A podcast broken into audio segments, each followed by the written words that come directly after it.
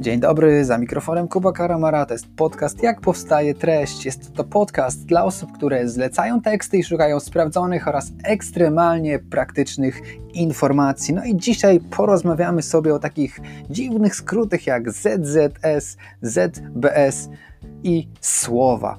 Brzmi dziwnie, ale chodzi po prostu o rozliczenie z copywriterem. Jak dokładnie się ona odbywa? Zapraszam do odcinka.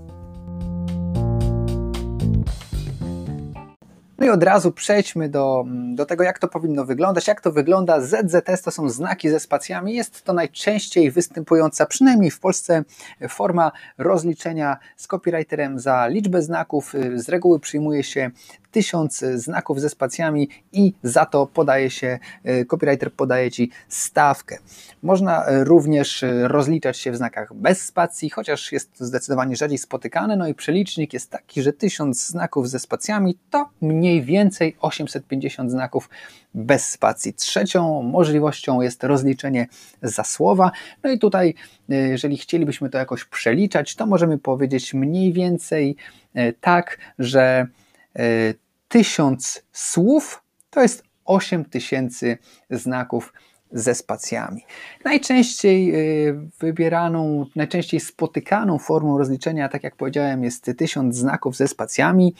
A ile to jest? Y, no, to jest parę linijek, tak naprawdę można przyjąć w takim rozumieniu copywritingowym. Jedna strona A4 w Wordzie to jest 3000 znaków. Oczywiście korektorzy powiedzą, że e, czy redaktorzy, że to jest 1800, no ale tam są stosowane e, ogromne wcięcia, ogromne odstępy pomiędzy wierszami, no ale tak gdyby pisać normalnie, mm, jakąś tam czcionką zwykłą, dwunastką, no to na jednej stronie zmieści się około 3000, 3000 znaków.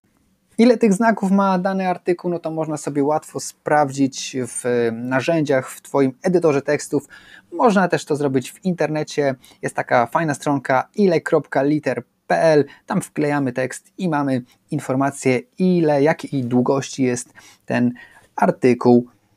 To, co jeszcze warto tutaj wspomnieć, żeby uzupełnić te informacje, no to fakt, że nie każdy rodzaj tekstów. Yy, wymaga tego, czy, czy powinien być rozliczany od ilości znaków, jeżeli mówimy o jakichś treściach eksperckich, no to rzeczywiście czasami wyczerpanie tematu wymaga większej ilości znaków niż zakładamy, a też czasami z drugiej strony e, niekiedy nie ma sensu dodawać tych, tych, tych sztucznych, pustych znaków, jednego zdania rozciągać na 3000 znaków, no bo to też e, przyjemnie się nie będzie czytało i użytkownik po prostu wyjdzie ze strony bez doczytania takiego tekstu do końca. Zdarza się też, że copywriterzy rozliczają się co do pojedynczego znaku i wtedy po prostu ta stawka jest dzielona. Jeżeli bierze 1000, 10 zł na przykład za 1000 znaków, no to można rozliczać się co, co do 100 znaków na przykład i złotówka za każdy i tak dalej, i tak dalej. Nie bawmy się już tutaj może w matematykę.